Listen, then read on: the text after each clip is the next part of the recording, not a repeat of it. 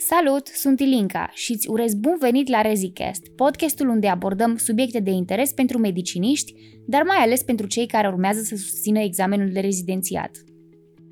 În continuare vom discuta despre miocardită.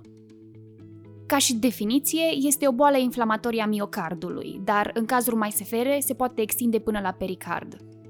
Apare cel mai frecvent în urma unei infecții virale sau în cazul pacienților cu boli autoimune.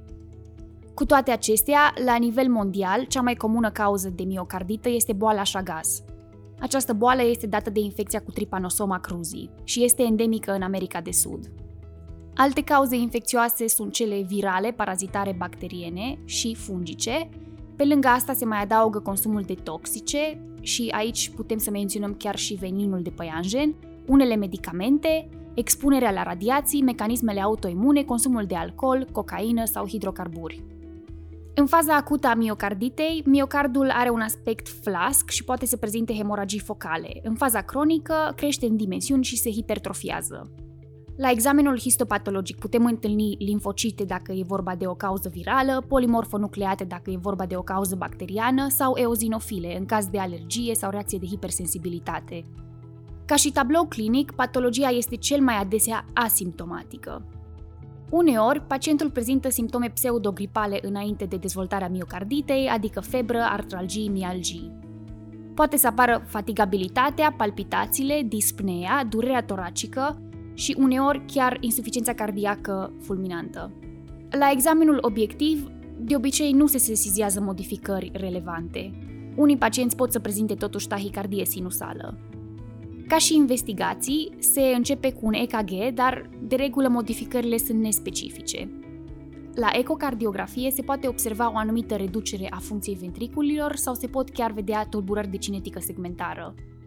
VSH-ul și proteina C reactivă pot să fie crescute, la fel și NT-proBNP-ul. Troponinele sau creatinchinaza pot să crească și ele.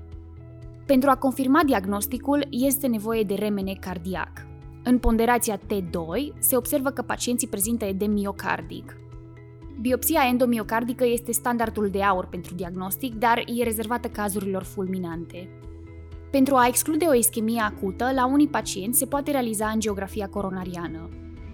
Ca și tratament, e important de reținut că miocardita se vindecă după câteva săptămâni de la sine la majoritatea pacienților, ca și măsuri generale, se recomandă repausul la pat în faza acută a bolii și se recomandă sistarea activităților sportive timp de minim 6 luni. Se pot administra analgezice la nevoie, iar dacă cauza miocarditei este, de exemplu, o infecție bacteriană, se administrează antibiotice. Dacă cauza este o infecție fungică, se administrează antifungice. Dacă apare insuficiența cardiacă, aceasta se tratează după protocolul standard. Pentru pacienții în stare gravă, aceștia trebuie monitorizați continuu, se administrează oxigen dacă e cazul și se menține echilibrul hidroelectrolitic. Ca și complicații, o parte din pacienți pot să dezvolte cardiomiopatie dilatativă. Alții pot să rămână cu aritmii persistente sau să dezvolte blocuri atrioventriculare.